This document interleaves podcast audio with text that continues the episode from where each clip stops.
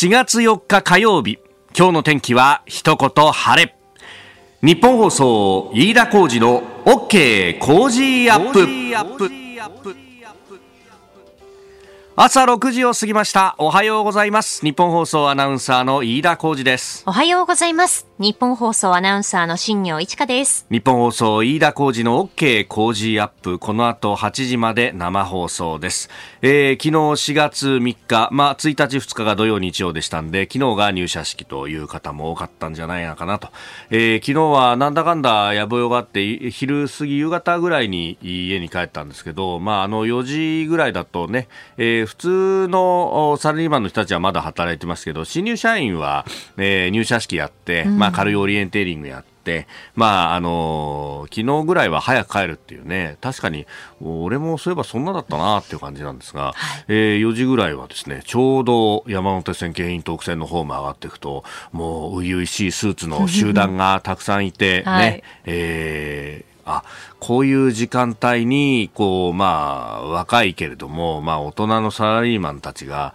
えー、集団でいるっていうのはやっぱり新入生独特だなみたいなね感じで見ましたけど。そうですよね。ね、え。ー、いろんなところで入社式がありました。であのアナウンサーって結構ね入社式の司会をこう頼まれることが多くて、うん、で新業さんは昨日実はそうなんですよ、ね、入社式の司会をしまして。昨日さあの白いスーツでいたからさ、うん、おなんだおおおこれはまさかと。えー、要統一地方選ということを考えるとまさかみたいないろんなことを思って白いスーツってことはじゃあ何ですか？あのあっちの党ですか？とかいろんなことを考えたんですが別にそういうわけじゃない。そういうわけではなくて入社式の昨日は司会でいやなんかあの初々しいあの緊張感ある雰囲気。久しぶりに司会をしたので私もドキドキしましたしね やっぱりね。やっぱその辺はもう。そうなんですよ。でまあちょっとあの余計な話になりますけれど私先週の金曜日に親知らずを抜いたんですよ。そうだったんだ。親知らず抜いて熱が出て1時間半の激闘の末に抜いたので抜いてもらったので、うん、でまあ、ちょっと歯茎も切って縫ってて今奥の方。マジか。えじゃあ腫れちゃってんの？腫れてるんですよ。で昨日も腫れてたんですよ、顔が腫れてるしさ、奥歯の奥の方痛いとさ、うん、ちょっとこんな感じの喋り方になったりする、ね、なりそうになるんですよ。かばおうとするので痛いから。ね、これね。こりゃいかんと思って。いかんと。まあ、晴れの舞台ですから。新入生の前でね。前でね。無様な姿を見せるわけにはいかないよ、この先輩が。必死に。ね、もう、もはやね。30を超えてと。そうですベテランだと。ベテランだと。どうだ、日本層のアンサーこんなんだぞと。なので、うん、昨日も必死に茶色の粉を輪郭周りにいっぱいはたいて。うん、そういうこと？もうシェーディング効果。ああ、なるほど、ね。腫れを隠す必死に。そういうことをしてたですか？そうですよ。なるほど。ええー、何してるんだって。いや、わかんないですね。もう本当にね、ちょっとした抵抗ですよね。いやいやいやいや何を言ってるんですか。いやいやいやいやいや。やっぱでも、こう、あ、自分としてやっぱいつもちょっと違うなっていうのが鏡見てもわかる、うん、ちょっとぷくっとしてるんですよね。まだね。いやいやいやいや、いつも通りお綺麗でいらっしゃいますよ。まあ、ありがとうございます。なんだこの上っ面の会話ってね、本当ですよ。まあ、皆さんも新入社員の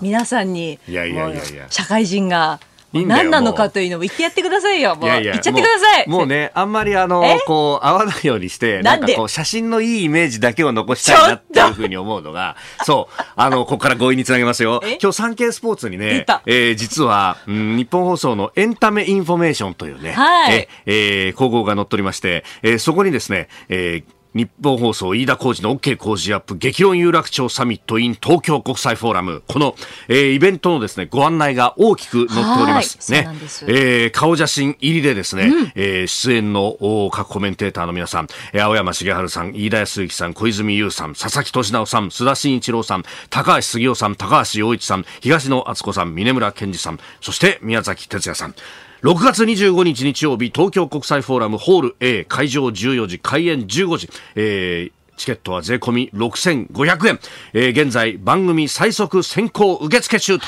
大きく出ておりますよ。ね、えー、ここに使っている写真はですね、あの某フライデーさんが、えー、某グラビアで撮ってくれた飯田さんのグラビア。あの奇跡の一枚をですねお使いましたか？もうこの写真のイメージだけにこう留めておきたいと、ね、渾身の一枚、でもしこれを確認したいなという方は6月25日に東京国際フォーラムに来てでいただければですね、実物との確認ができますんで。何ですかそれ、まあ、そこまでは極力私は表に出ないようにしようかなというふうにね。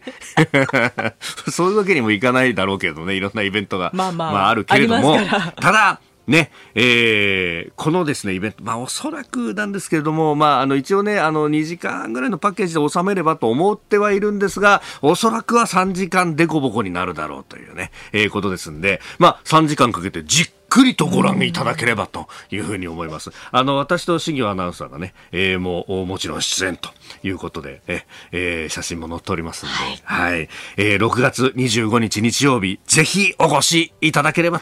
ということでですね、これあの、番組ホームページにもリンクがありますんで、え、えー、ぜひよろしく、よろしくお願いいたします。ますということで、この後8時まで生放送です。OK 工事アップ。あなたの声を届けます、リスナーズオピニオン。この OK 工事アップはリスナーのあなた、コメンテーター、私、田新行アナウンサー、番組スタッフみんなで作り上げるニュース番組です。ぜひメールやツイッターを使って、えー、番組にご参加いただければと思います。えー、イベントについてもね、たくさんいただいておりますが、ラジオネーム和光のてるさんは講師の方、えー、イベントのゲスト写真を見ていて妄想が膨らんでしまいます。経済グループが高橋さん、飯田さん、須田さん、外交軍事グループが高橋杉雄さん、えー、東野さん、小泉さん、えー、作家ジャーナリズムグループが青山さん、佐々木さん、峰村さん、宮崎さんとすると、それぞれ2時間ずつのトークでも時間が足らなそうです。これだけのゲストの方々に来ていただけるんであれば、2日間丸々のイベントでも良いのではと思っている次第です。とにかく、6月25日が楽しみです。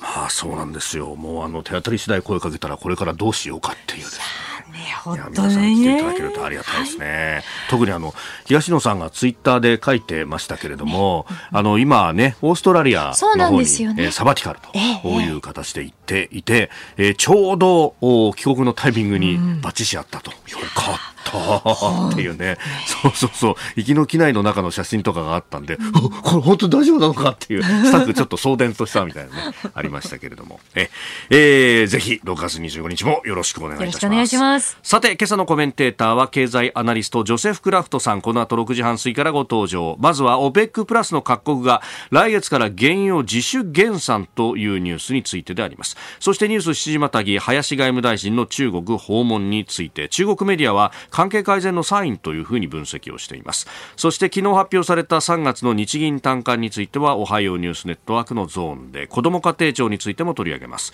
7時25分過ぎキーワードのゾーンは起訴されたトランプ前大統領いよいよ現地4日出頭へということです。そしてスクープアップのゾーンは今週は特集4月から変わること。今日は給与のデジタル払い解禁というニュースを掘り下げます。メールツイッターお待ちしております。メールアドレスは、 cozy アットマーク 1242.com。アルファベットすべて小文字で COZY でコージーです。 cozy アットマーク 1242.com。ファックスは0570-021242。0570-021242。ツイッターはハッシュタグコージー1242。ハッシュタグコージー1242です。今週は新ノベルティグッズ、番組オリジナルマフラータオルを毎日3人の方にプレゼントします。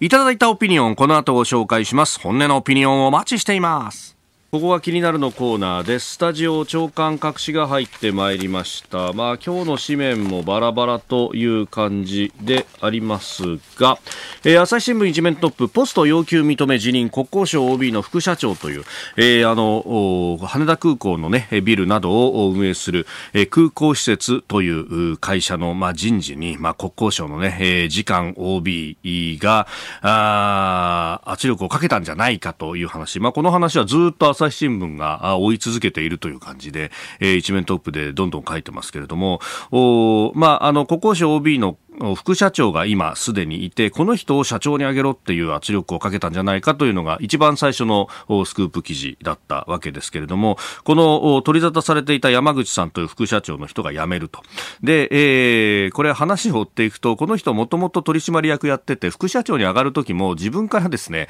えー、その会議の中で、いや、俺を副社長に上げないとバックにどういう人がいるか分かってんのかと、まあこれは私のデフォルメが入りましたけれども、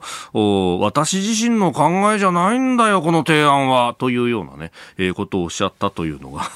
括弧書きですでに書いてあると。だからね、これ相当会社の中でこう、いろいろ、うんっていうのがあったんじゃないかなと。だってこういうのが括弧書きで出てくるってことは、これをボイスレコーダーか何かで、えー、撮っていたか、議事録がしっかり残ってるかしないと、こうやって書けないからねって話で。で、しかもそれがですね、朝日新聞にもどんどんリークが出てくるっていうところなんで、えー、えー、やっぱそういうこう面というかね、えー、あるのかなというようなことも思ってしまいますが、まあこれ、あの、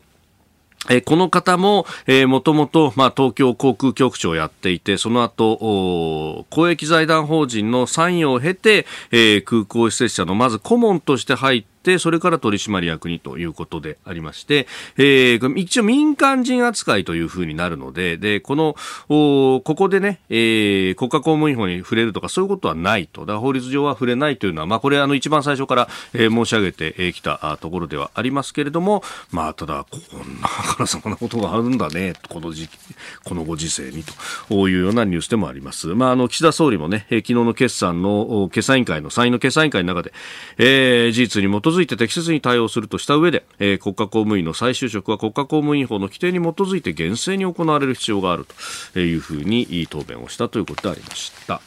えー、それから読売一面は ODA、えー、政府開発援助について提案型にという、えー、途上国戦略的に支援対抗改正案というものをで出してき、ております。まあ、あの、今は基本的に相手国が要請をして、それを受けてという形ですけれども、そうじゃなくて、こんなことを我々と組めばできますよというような、えー、提案型にするというところで、まあ、自由で開かれたインド太平洋、あるいは、えー、今言われているグローバルサウスというね、えー、ASEAN だったりとか、南アジアだったりったりとかアフリカあるいは中東諸国、えー、中南米も含めてどう取り込むかというところで、まあ、機動的に使っていこうよという話であります。えー、そして毎日新聞は景況感5期連続悪化ということで日銀の3月単価についての記事が書かれております。まあ、これ後ほど今日のコメンテータージョゼフ・クラフトさんと取り上げていこうと思っております。それからですね、えー、ヨーロッパに関しての、まあ、外交のニュース2つ、えー、フィンランドがね、えー、今日はあ国際面では結構大きく取り上げられています。2つ大きなニュースがありました。まず、えー、NATO の加盟についてなんですが、えー、もう4日にも加盟というようなニュースが出てきております。先ほどね、新業アナウンサーも定時ニュースで読んでくれました。で、一方で総選挙が行われて、えー、マリン首相、この方ね、えー、37歳の女性首相でありましたが、退陣へということになりました。あの、選挙で、まあ、与党の社会民主党が第3党に転落をしたということであります。で、ただ、新 NATO 路線は継続をするということなんですが、まあ、議題としては NATO 加盟云々ということよりは、うん、エネルギー価格高騰で生活苦の不満、それから政府債務の増大、まあ、これはコロナ対策で結構失踪したんで、それをどう埋め合わせるかみたいな話が争点となったようであります。で、これあの、結構紙面ではは、あ NATO 加盟も主導したマリン首相みたいなことが書いてあるんですが、なんか、あの、外交についてはこの国は大統領との分担があって、で、特に NATO だとか、えー、安全保障面に関しては大統領の、が、中心になって動いていると、まあ、確かにあのスウェーデンとこれ同時加盟申請をしましたけれどもその時に同時加盟をしようよって言ってスウェーデンまで、えー、出張してストックホルムで、えー、向こうの首相とですね共に会見を行っていたのはニーニストさんという、えー、大統領であったと。こういうこともあるんで、まあ、大統領は変わらないのでそういう意味ではあこの路線の継続というものはあるんだろうというところなんですが、えー、一定 EU との関係がちょっと微妙になるかもねという指摘があります。第2党になった、G 政党、フィン党というところが、ねまあ、どちらかというと EU に対しては懐疑的な部分もあるということがあるので、まあ、その辺が移民の問題などなどが少し引っかかるかもというようなこともあります。まあ、ヨーロッパもいろいろ動いております。ここが気になるでした。この時間からコメンテーターの方々ご登場です。今朝は、あ経済アナリストロールシャッハアドバイザリー株式会社代表取締役 SBIFX トレード株式会社社外取締役ジョセフ・クラフトさんです。おはようございます。おはようございます。よろしくお願いします。えー、前回ご出演は WBC 準々決勝イタリア戦の2日前であったと、はい、そして開幕をしというところでね、はいええ、いやもう感動ですね。ハリウッド映画も描けないようなシナリオで。本当ですよね。いまだに余韻が続いてます。ね本当ですよね。もうメジャーリーグでの侍たちの活躍などなどとね、はい、いろいろ報じられておりますが、ね、え。ええ。素晴らしかったですよ えー、日本のプロ野球は、まあまあまあ、まあ、それはそれとして。いろいろ思いが、ちょっとまだね、はい、日本のプロ野球、もうちょっと、1チーム頑張ってもらわないと。えー、ジョセフさんは横浜のそうなんです、ベストです。いや、いろいろありがとういや、もうつまずいてますけど、これからです。我々もそうでしたから、本当に。さて、えー、この時間取り上げるニュース、まずは、OPEC プラス各国が来月から原油自主減産というニュースで、えー、あります。まあ、サウジがね、5月から今年年末まで自主的に1日50万バレル減らすと発表した。結構これに追随する国も出てきているという。そうですね、まあ、あの一番印象に残るのはこれアメリカ離れえー、ではないかと思います。あの、はい、前回の番組でも、あの、えー、サウジとイランの国交正常化、まあ中国を引き込んでと、全くアメリカが蚊帳の差と、はい、今回もアメリカの、えー、見解を全く気にせずに、えーはい、その減産をしたということは非常にアメリカの中東での外交そして影響力が著しく低下しているということは表れではないかということを思いますね。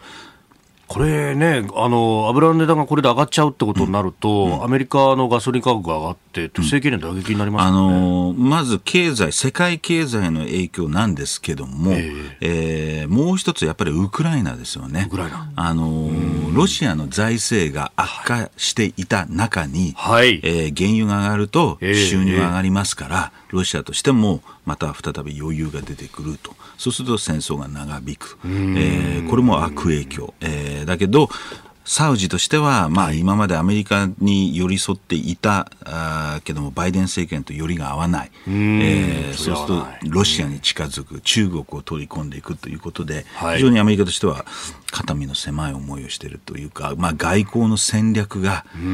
ー、失敗してるんではないかと思いますけどね。まあ、中東離れっていうのはアメリカ側の方も言われたりなんかしてましたけど、ええ、やっぱりそこに結構中東諸国豪を煮やしてっていうところもあるんですか、ね、だと思いますね。地域の安全保障をアメリカがそこまで担ってくれてないと。だから自分たちで、えー、地域の、あのー、安全保障の安定化を望まなきゃいけないと、えー、あともう一つ言えるとしたら今回のこのタイミングっていうのはやはり、はい、えー、世界経済が減速してる。そしてここに金融危機があの、はい、欧米の、えー、銀行危機が入ったということで、おそらく需要の低下を止めたいと。えまあ、価格の下落ですね、を止めたいっていうあの懸念もあったんではないかなと思いますね。なるほど、需要が落ちてくるから、それに合わせて、まあ、減産をしなきゃねと。だから OPEC としては大体70、80ドル台で、1バレルあたり、えー、安定させたいっていう思いが今回の措置から伺えますよね。うんえー、まずはこの OPEC プラス各国の自主減産についてでありました。えー、ジョセフさんには今日も8時までお付き合いいただきます。よろしくお願いします。よろしくお願いします。お聞きの配信プログラムは日本放送飯田浩司の OK コージーアップの再編集版です。ポッドキャスト YouTube でお聞きのあなた通勤や移動中に最新ニュースを押さえておきたい方放送内容を少しでも早く知りたい方スマホやパソコンからラジコのタイムフリー機能でお聞きいただくと放送中であれば追っかけ再生も可能ですし放送後でも好きな時間に番組のコンテンツを自分で選んでお聞きいただけます。毎朝6時の生放送では登場するコメンテーターの最近の活動はもちろんたっぷりとニュース解説をお送りしています。レギュラーコメンテーターに加えて専門家と随時つないで掘り下げてお送りしています。日本放送のエリア内でお聞きの皆さんラジコラジコのタイムフリーでチェックしてください。ツイッターでは最新情報を発信中。ぜひフォローして番組にご参加ください。株と為替の値動きもお伝えしておきます。現地3日のニューヨーク株式市場ダウ平均株価は先週末と比べ327ドル00セント高い3万3601ドル15セントで取引を終えました。ハイテク銘柄中心ナスダック総合指数は32.46ポイント下がって1万2189.45でした。一方円相場1ドル132円40銭付近で取引されております。えー、先ほど取り上げた原油価格の上昇を受けてエネルギー株が買われて続伸したということでありました。ただナスダックは下がっているというところです。まあこのエネルギーのね、えー、話っていうのがまあこれこの先物価にも影響しますかね？あの徐々に出てくると思いますけど、まあ、これがどれぐらい、えー、この80ドル台で保たれるのかっていうところが、あの見どころですけど、これはあの、米中の経済原則を睨んだ、はい、あの減産でもありますから、そこでの需要がどこまで下がっていくのか、はい、その辺の見あの見極めを見ていく必要がありますね。なるほど。えー、では、この時間取り上げるニュースはこちらです。林外務大臣の中国訪問について中国メディアが関係改善のサインと分析中国共産党の機関紙人民日報系の環球時報は昨日林外務大臣の中国訪問について日本が対中関係の改善を望むサインを送っているとの分析を報じました。中国側も李強首相や秦剛国務委員兼外相らがそれぞれ会談に応じ最高級のもてなしで迎え誠意を見せたと指摘しました。えー、一方で社説では中日関係がどの程度緩和されるかまだわからないと言及したということであります。えーまあ、あ中国側としてはこういう受け止め方をしているということですか、まあ、これはあの中国の政府の、まあ、プロパガンダですけども、はい、一連のあのこの李強、えー、その首相の、はい、日本は虎の手先になってはいけないっていうこの言葉がすべてを、えー、表しているというふうに思います。あのちょっと芳しくない、えー、よろしくない動きとしては、はい、ロシアと中国で、まあ、この権威諸国でちょっと人質外交的な動きが、はい、えー、見られてますね。アメリカのウォール・ストリート・ジャーナルの記者がロシアで逮捕されたりとか、はい、そういったところで今回日本も、はい、あの岸田総理のウクライナ訪問、そして今先週23品目でのあの半導体の輸出規制、はい、日本が発表して、えー、こういう動きに反応したかのような、えー、動きというのはあまりよろしくないというところで、えー、一方で、はい、えー、中国も経済、を睨んで、はい、あまり高派な姿勢は取れない。ということで、今回、まあ、こういう、あの、人質に取った代わりに、はい、あの、こういう、な最高のおもてなしみたいな、あの、まあ、最高級の高官が、えー、林外相と会って、えー、一応中国としては、あの、まあ、気をつけてくれよと。あんまり関係を悪くするなよというメッセージではないかなというふうに思いますけどね。うん。まあ、今回のこの外相のね、えー、訪問の前に、まあ、しきりに報道されていたのは、日本人の、えー、拘束された、まあ、男性、アステラス製薬のね、幹部だという話ですが、あ早期解放を要求するんだというところですけれども、うん、まあ、このあたりって、例えば外相と話すことによって、なんかあるんですか、ね、あのー、まあ、一応、日本側の姿勢がどこまで強硬なのか、深刻に捉えてるのかっていうのは中国側は見極めると。で、まあ、今回司法の場で、え決めるっていうのは、これはまあ、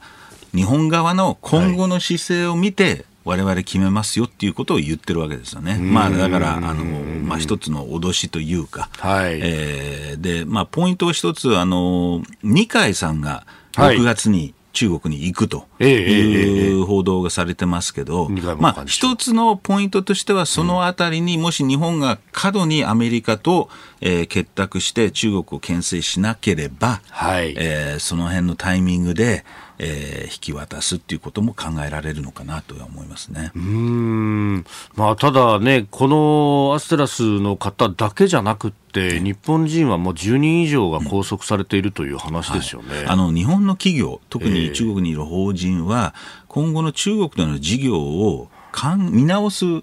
いいタイミングだと思うんですね。あのやはり中国で事業するということは、はい、こうした政治的リスクに絡まれる。えー、可能性が高い、はい、えー、そこでどういう形で、えー、自分たちを守らなきゃいけないのか、うん、えー、あるいは減らしていくべきなのか、いろいろな課題が、だから今までの中国の、えー、日本企業っていうのは、まあ、生産、キャリアが生産だったり、あの、なんですか、販売の方が、えー、まあ、はい、中国現地の社長になったりしてた。まあ、要するに事業ですよね。今後は、例えば人事とか、ホームの経験のある人が、そこをトップになって、そういうリスクを管理していくっていうような体制に変わっていく可能性がありますね。あこれ、その、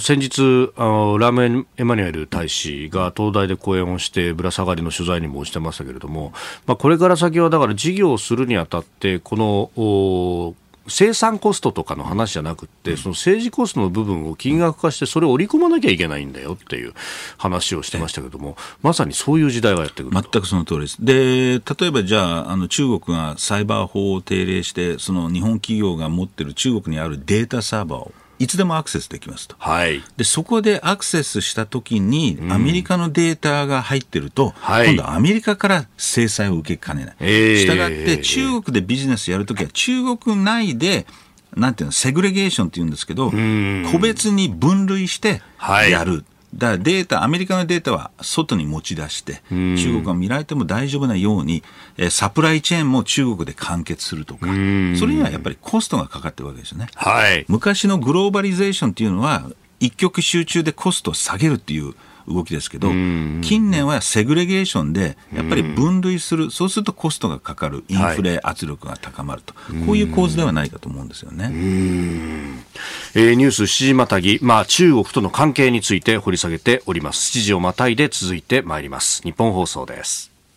今朝のコメンテーターは経済アナリストジョセフ・クラフトさんです。引き続きよろしくお願いします。えー、林外務大臣の、ね、中国訪問の話からその米中の対立の部分のお話もしていただいておりますがこれそのセグレゲーションという言葉を先ほど使ってらっしゃいましたが、まあ、生産だとかサプライチェーンも含めて、まあ、分離をしていくと。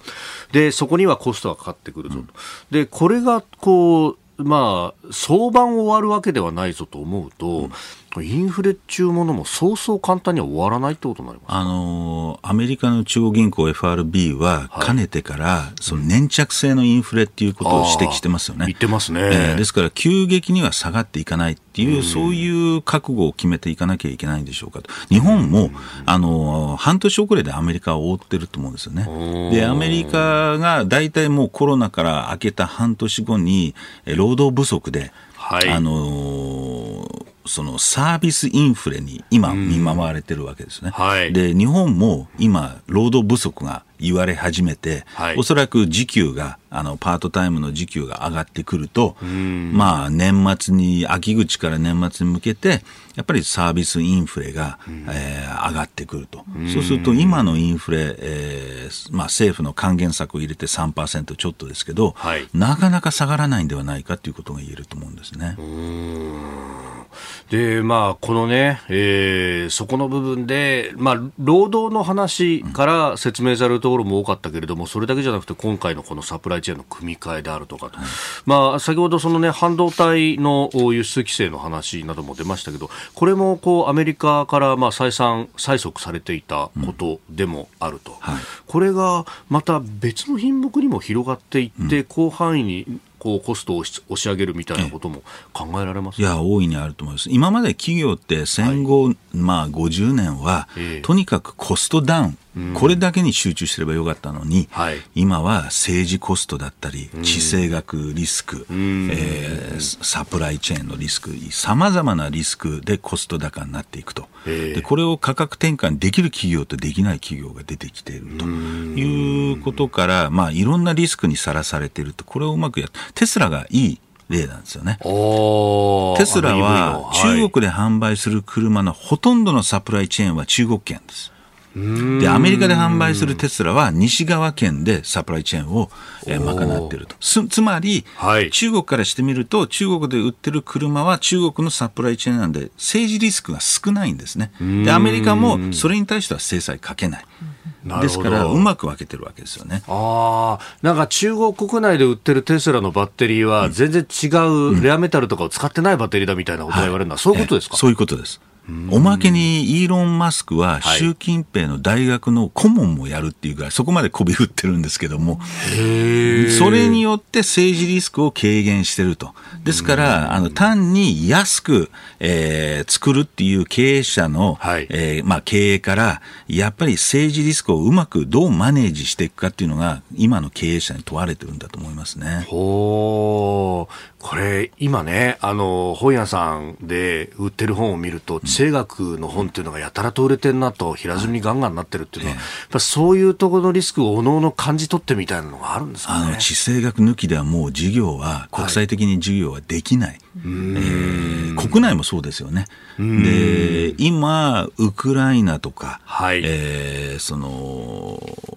あの台湾有事とか言われてますけど、僕はもう一つ盲点だと思ってるのは中東だと思うんですね。中東。これ、中東情勢が今度、今後、混乱、悪化していく、えー、イスラエルの政局も今、非常に荒れてますと、えー、イスラエルとイランが戦争なんか起こしちゃった場合には、原油が高騰したりとか、さまざまな地政学リスクが混在してるんで、そういうところも見極めながら、各企業はどうやってこの修羅場を乗り切っていくか、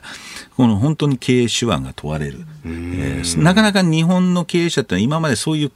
地政学リスク、政治リスクに、はい、あの携わってこなかった面、えー、ちょっと慣れてないところがあるんで、えー、あの、できるところとできてないところがあるんですが、それはもう避けられない。えーまあ、あの事業に対する重要なリスク管理、リスクコントロールだと思いますね。確かに中東に関してっていうと、エネルギー企業だとか、プラント企業だとか、あるいは商社だとかって、直接関わる人たちはすごく詳しいけれども、これ、直接関わらなくても、原油の高騰とかで影響を受けるっていうのは出てくるわけですよね。ええ、その通りです。で。ですから、自分たちがあの直接、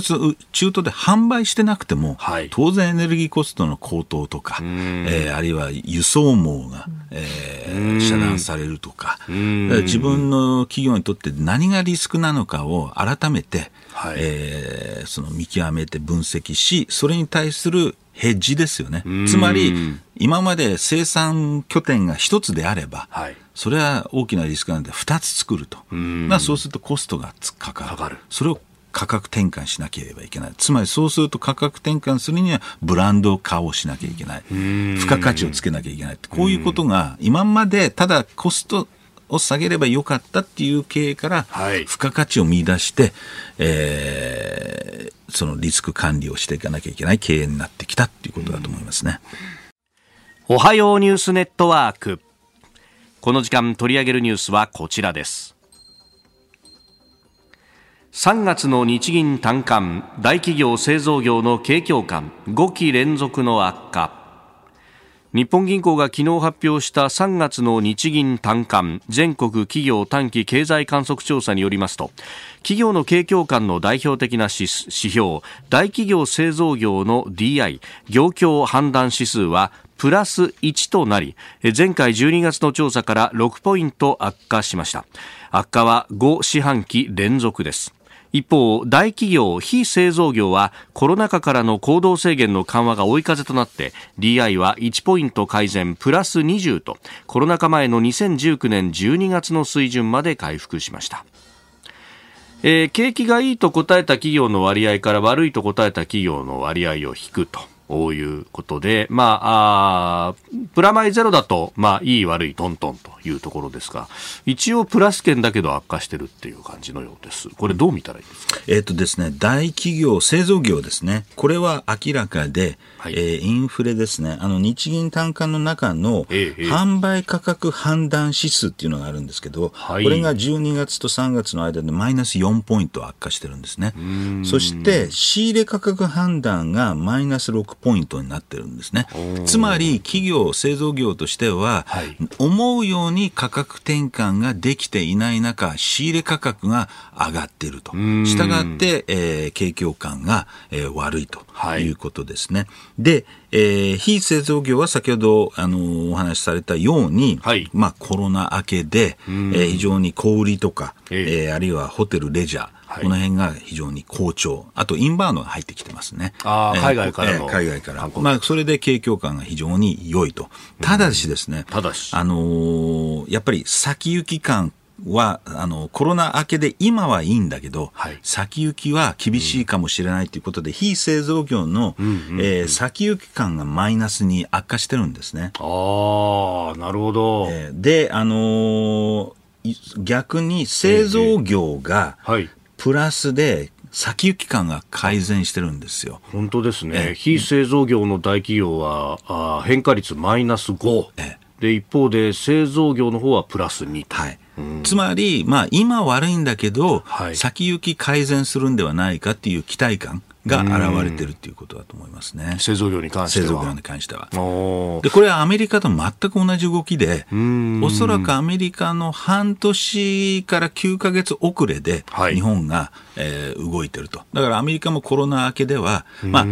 コロナ明けの時にはもう製造業はすでに減速していて、はい、サービス業が、えー、上がっていたと。えー、で、人手不足で労働不足になっていくわけですね。はい、で、それで労働の賃金が上がって、サービスインフレが起きると。今、日本も労働不足が指摘されてますよね。はい、で、それを補うためにあのパートタイムの時給とかが上がってくると、はい、サービスインフレが日本でも起きると。いうことになります。そうか。で、アメリカの場合なんかは特にそうですけど、こうこの先のインフレ率はちょっと下がってくるぞとなって、そしてサービスインフレが起こると、転嫁ができると、だから製造業はちょっと一息つけるぞっていう先行きを見るわけですか。うんうん、そうですね。うん。これ、ただこの先、ね、あのー、昨日今日のニュースで、うん、えー原油の減産をするんだと産油各国やりだした、でこれによってまたエネルギーがちょっと上がってくるぞっていう話が出てきたと、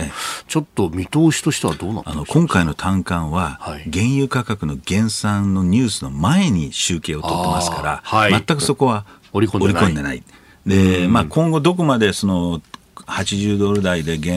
油価格が維持できるかどうかって見ていかなきゃいけないんですけど、やっぱり経営者としてすれば、原油価格の高止まりは今後の、えー、さらなる、えー、コスト増につながってきますから、さらにそれを受けると、景況感がえー、6月に発表される景況感が思ったほど改善しなかったっていう可能性はありますね。はい、うんで、まあ、そんな中で、この日本の場合はまさにこの日銀のトップがあ変わっていくことになりますよね。うん、えー、もうすでに副総裁は、えー、新しい方が就任されているし、うん、で、えー、来来週にはあもう新総裁がということになっていきますけど、うん、この金融政策ってどうなりそうですか？いや、非常に難しい舵取りが迫られる。あの足元ではさっきも言ったように、はい、インフレ圧力が高まってる、えー、今月だけで8000品目が値上げ、はい、6月になると電力、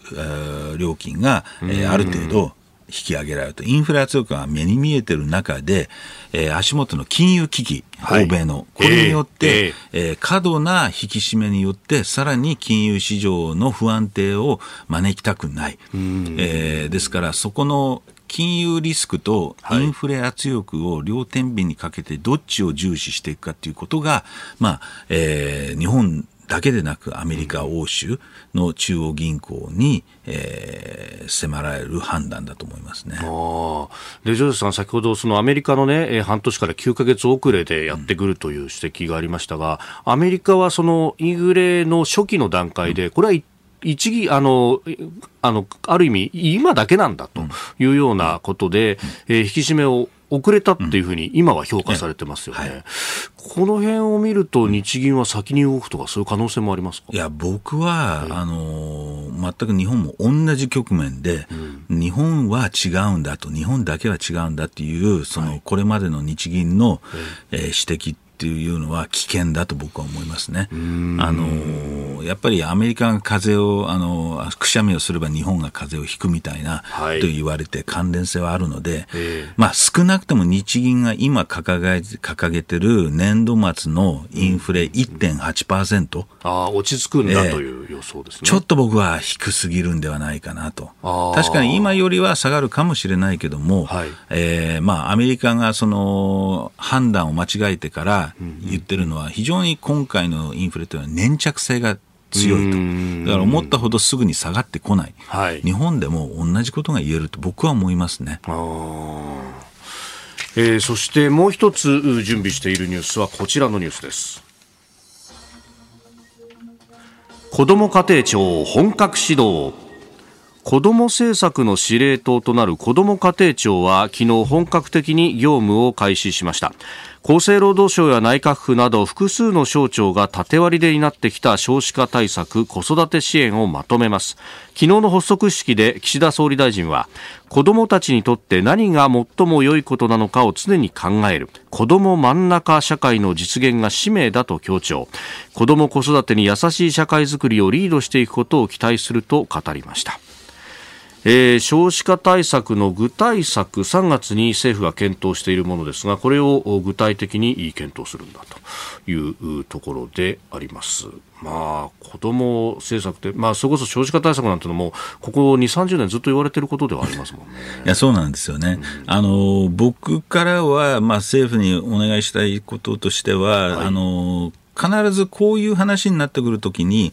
うんうん、家庭支援、あの生活支援と、はい。えー、その少子化対策、要するに出生率を上げる政策がごっちゃ混ぜになって、よく分かんないと、だけど、この2つのことっていうのは全く別次元のもので、やっぱり今、子供がおられる家庭の、えー、生活を少しでもサポートしていくっていう生活支援、子供支援と、まあ、こういうのはあの支給金とか、はい、えー、まあ、減税とかいろいろなやり方あるんですけど、それをしたからといって、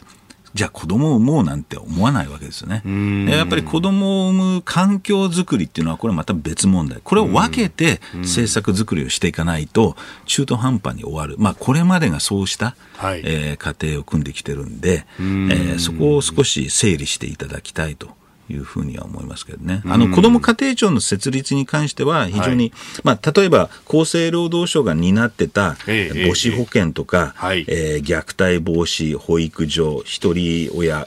支援、家庭の支援とか、これを、まあ、厚生労働省から子ども庁に持っていく、はい、えー、内閣府であれば児童手当、子どもの、えー、貧困対策、少子化対策、これを、えー、子ども庁に持っていくと。で、文部科学省だと幼稚園、中小学校、えー、高校のあれを、まあ、今回はあの移管せずに、えー、えー、連携していくっていうことになってるんですけども、まあ、こうしたことを縦割りをあのなくすっていうことはあの良いと思うんですが、えー、そうした権限を受けて子ども庁がどこまでえー、そのイニシアチブを発揮するかっていうところ、まあ、ちょっと今見てる限りでは、あの子ども庁がまあ発足したばかりなんでしょうがないんですけど、はい、ちょっと官邸主導で動いている面がありますから、えーえー、これをどこまで子ども庁が主体となって、はい、いろんな政策、あるいはあのそのなんていうんですかね、制度を主導していけるか。これが見ものだと思うんですけどね。うん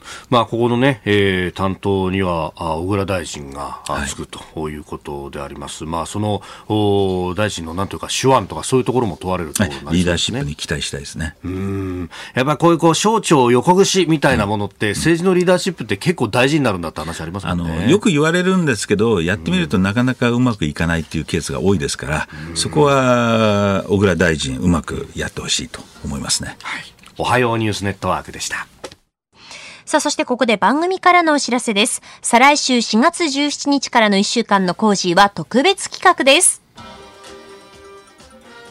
新年度が始まりましたが、日本を取り巻く問題は山積みです。安全保障から我々の日々の生活まで、日本の行く末をコージーの知能巨人たちと深めていく1週間。今回もコメンテーターが毎日お二人ダブルで生登場です。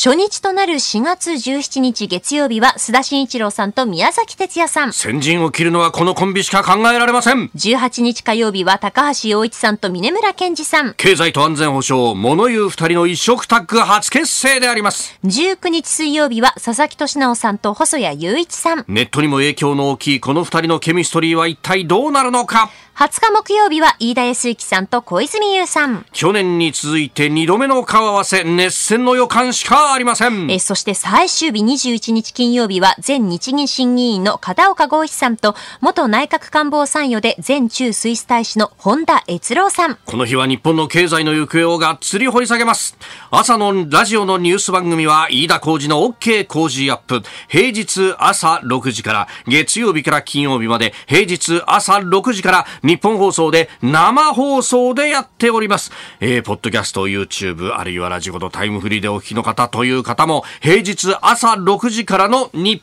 本放送です。本当にあと一息でございます。お聞きのあなたのお力添えを何卒よろしくお願いします。続いて教えてニュースキーワードです。起訴されたトランプ前大統領現地時間4日出頭へ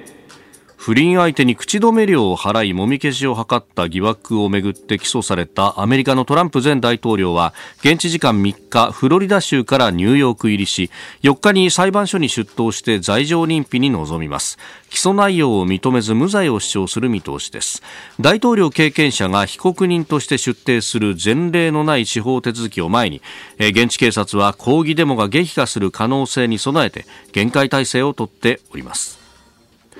まあ、このもみ消しを図ったというか口止め料を払ったこと自体の違法性ではなくて、まあ、その帳簿への書き込み方の部分というところであります。あのー日本だと起訴されると、ほぼ確実に有罪になるんですけど、はい、アメリカは全く違って、起訴するハードルと非常に低いんですね。ですから、起訴されたからって言って、これが有罪になるとは全く限らない。はい、で今回の事件に関しては、非常に政治色が強い。はいえー、あの、もともと、えー、連邦の、えー、その、ニューヨーク州の南部地区の検事が、これの起訴を見送り、は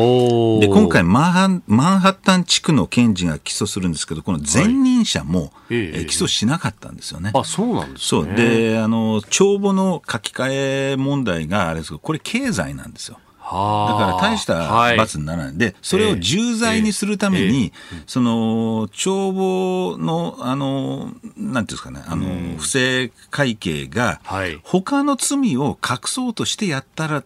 重罪になる。で、そこで今度は選挙違反をくっつけて、はい、無理やりに結構ね、これは民主党内でも、ちょっといかがなものかっていう疑問視が出るほどの問題で、ちょっとこれは、あの、まあ、結局よく聞かれるのが、うんうん、じゃあ大統領選にどういう影響があるのかと、はい、結論を言うと、ええ、共和党の予備選にとってトランプには有利。本選はおそらく不利になると思いますね。というのも、これ、極右派の有権者の結束を明らかに高めて、はい、今、トランプの支持率が上がってますと、えー、これは予備選にとって非常にトランプ追い風になりますが、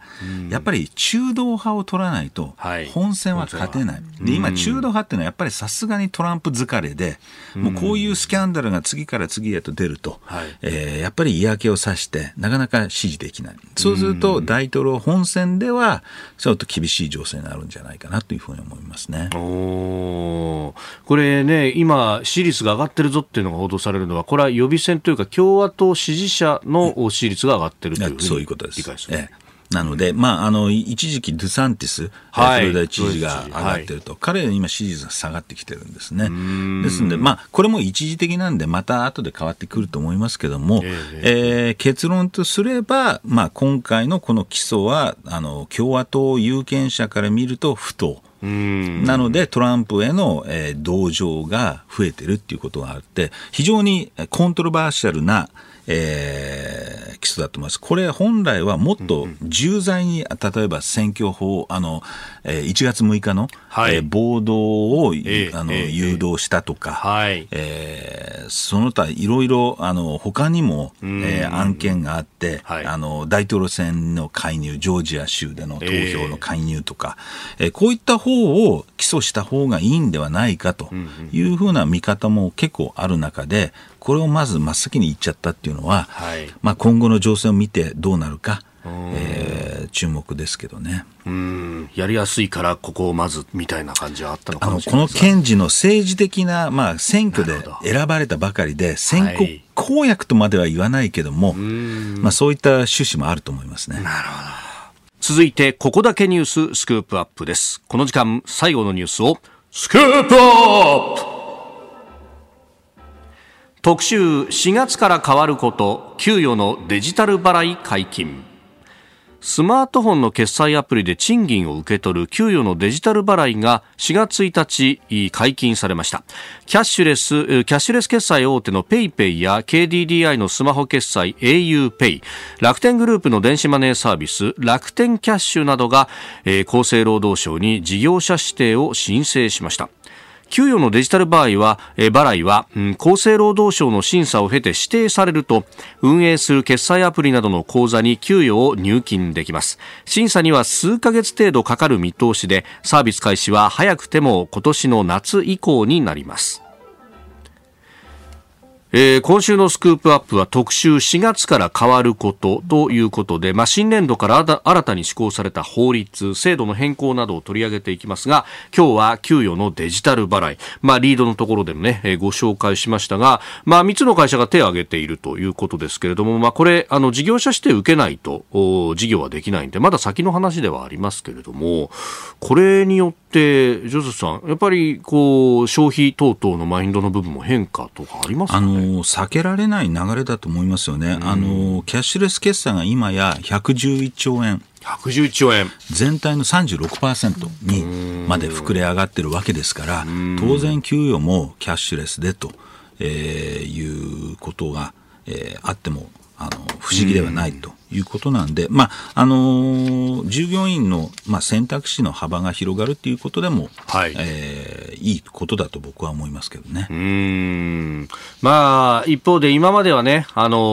ー、基本的には銀行口座に振り込みと。いうことでありましたんで、えー、全銀協の会長は、まあ、この辺をこう危惧するという、まあ、給与を抑えてっていうことになると、まあ、ある意味、ロイヤリティの高い顧客になりますもんね。あの、まあ、残念ながら、今までのビジネス体系に未だ依存していて、はい、あの、本来であれば、こういう決済、はい、デジタル決済を、うん、あの、全銀協が、率先して動かして、はい、えー、新たなその金融体系を、えー、切り開くはずなのに、いま、えー、だにそういうところに、まあ、保身してるっていうところは、えー、残念だと僕は思いますけどねうん資産運用や住宅ローンの提案機会が減りビジネスにも一定の影響が出る可能性があると。いうふうに述べた。で、取り扱いに必要な安全安心が確保されていることが前提だと。まあ、あの、このあたりね、えー、いや新しいサービスはいろいろ危険かもしれませんよ、みたいなものがこう透けて見える。その通りなんですよ。これ、あの、反応がさらにこれから opportunity、あの、チャンス。が生まれてくるではなくて、はい、リスクだから、はい、あの、抵抗するという反応から見ても、あまりこれはもう置き去りにされていくような、危惧があるんで、やっぱり個別の金融機関はどんどんこういう社会の変化を取り込んで、一歩先を行ってないと、えー、やがてあの取り残されていくんだと僕は思いますけどね。うん。銀行っていうこのスキームをやってるんだという意識よりは、もうお金の総合商社的な、はいもんですよと、お金の融通だったら何でもやりますよっていう形にこう変わっていかなきゃいけない部分があるんですよね、あの日銀は来年から、早ければ今年後半からデジタル通貨の、ええ試験を始めていきますと。だからこういうもうデジタル化っていうのはもうあの明らかなんで、はい、えー、特に銀行がそういう流れを組んで先を行かないと、えー、本当に特に地銀等はえー、本当にあの淘汰されていくと思いますので、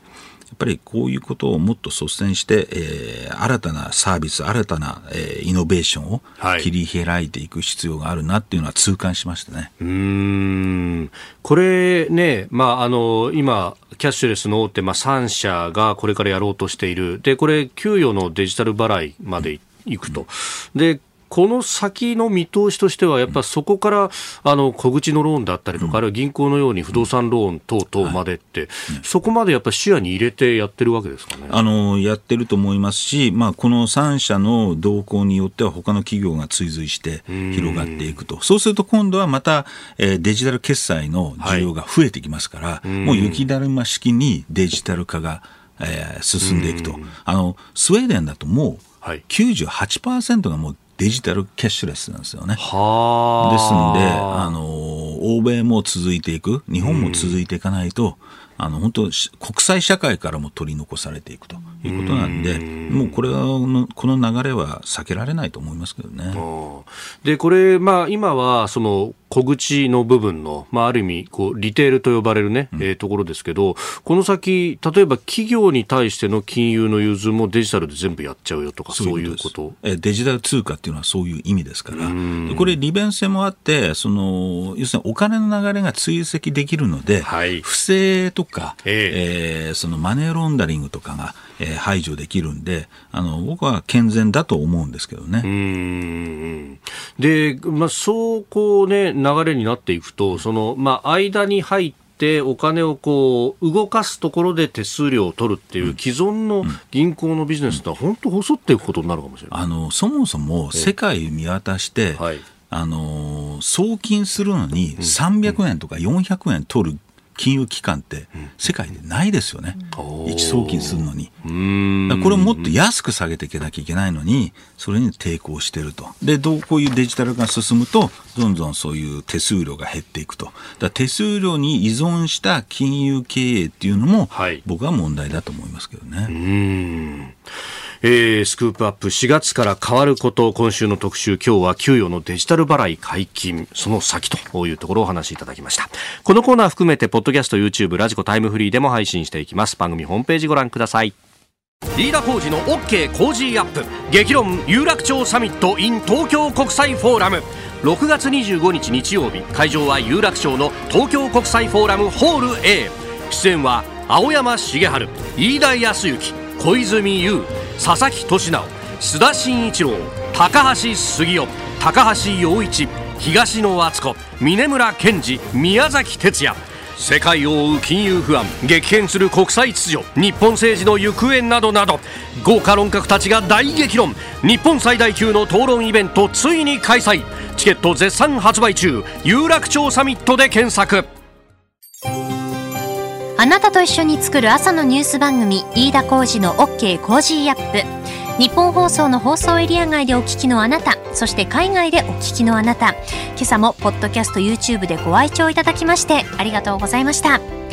飯田浩司の OK Cozy up。東京有楽町ニッポン放送で月曜日から金曜日朝6時から8時まで生放送でお送りしています。番組ホームページでは登場いただくコメンテーターのラインナップや放送内容の原稿化された記事など情報盛りだくさんです。また公式ツイッターでは平日は毎日最新情報を配信中。ぜひチェックしてみてください。そしてもう一つ飯田浩司アナウンサーが「夕刊フジ」で毎週火曜日に連載中。飯田浩二の「そこまで言うか」こちらもぜひご覧になってください。忙しい朝そして移動中ニュースを少し深く知りたい時ぜひ AM、FM、ラジコはもちろん日本放送のポッドキャスト YouTube でお楽しみください。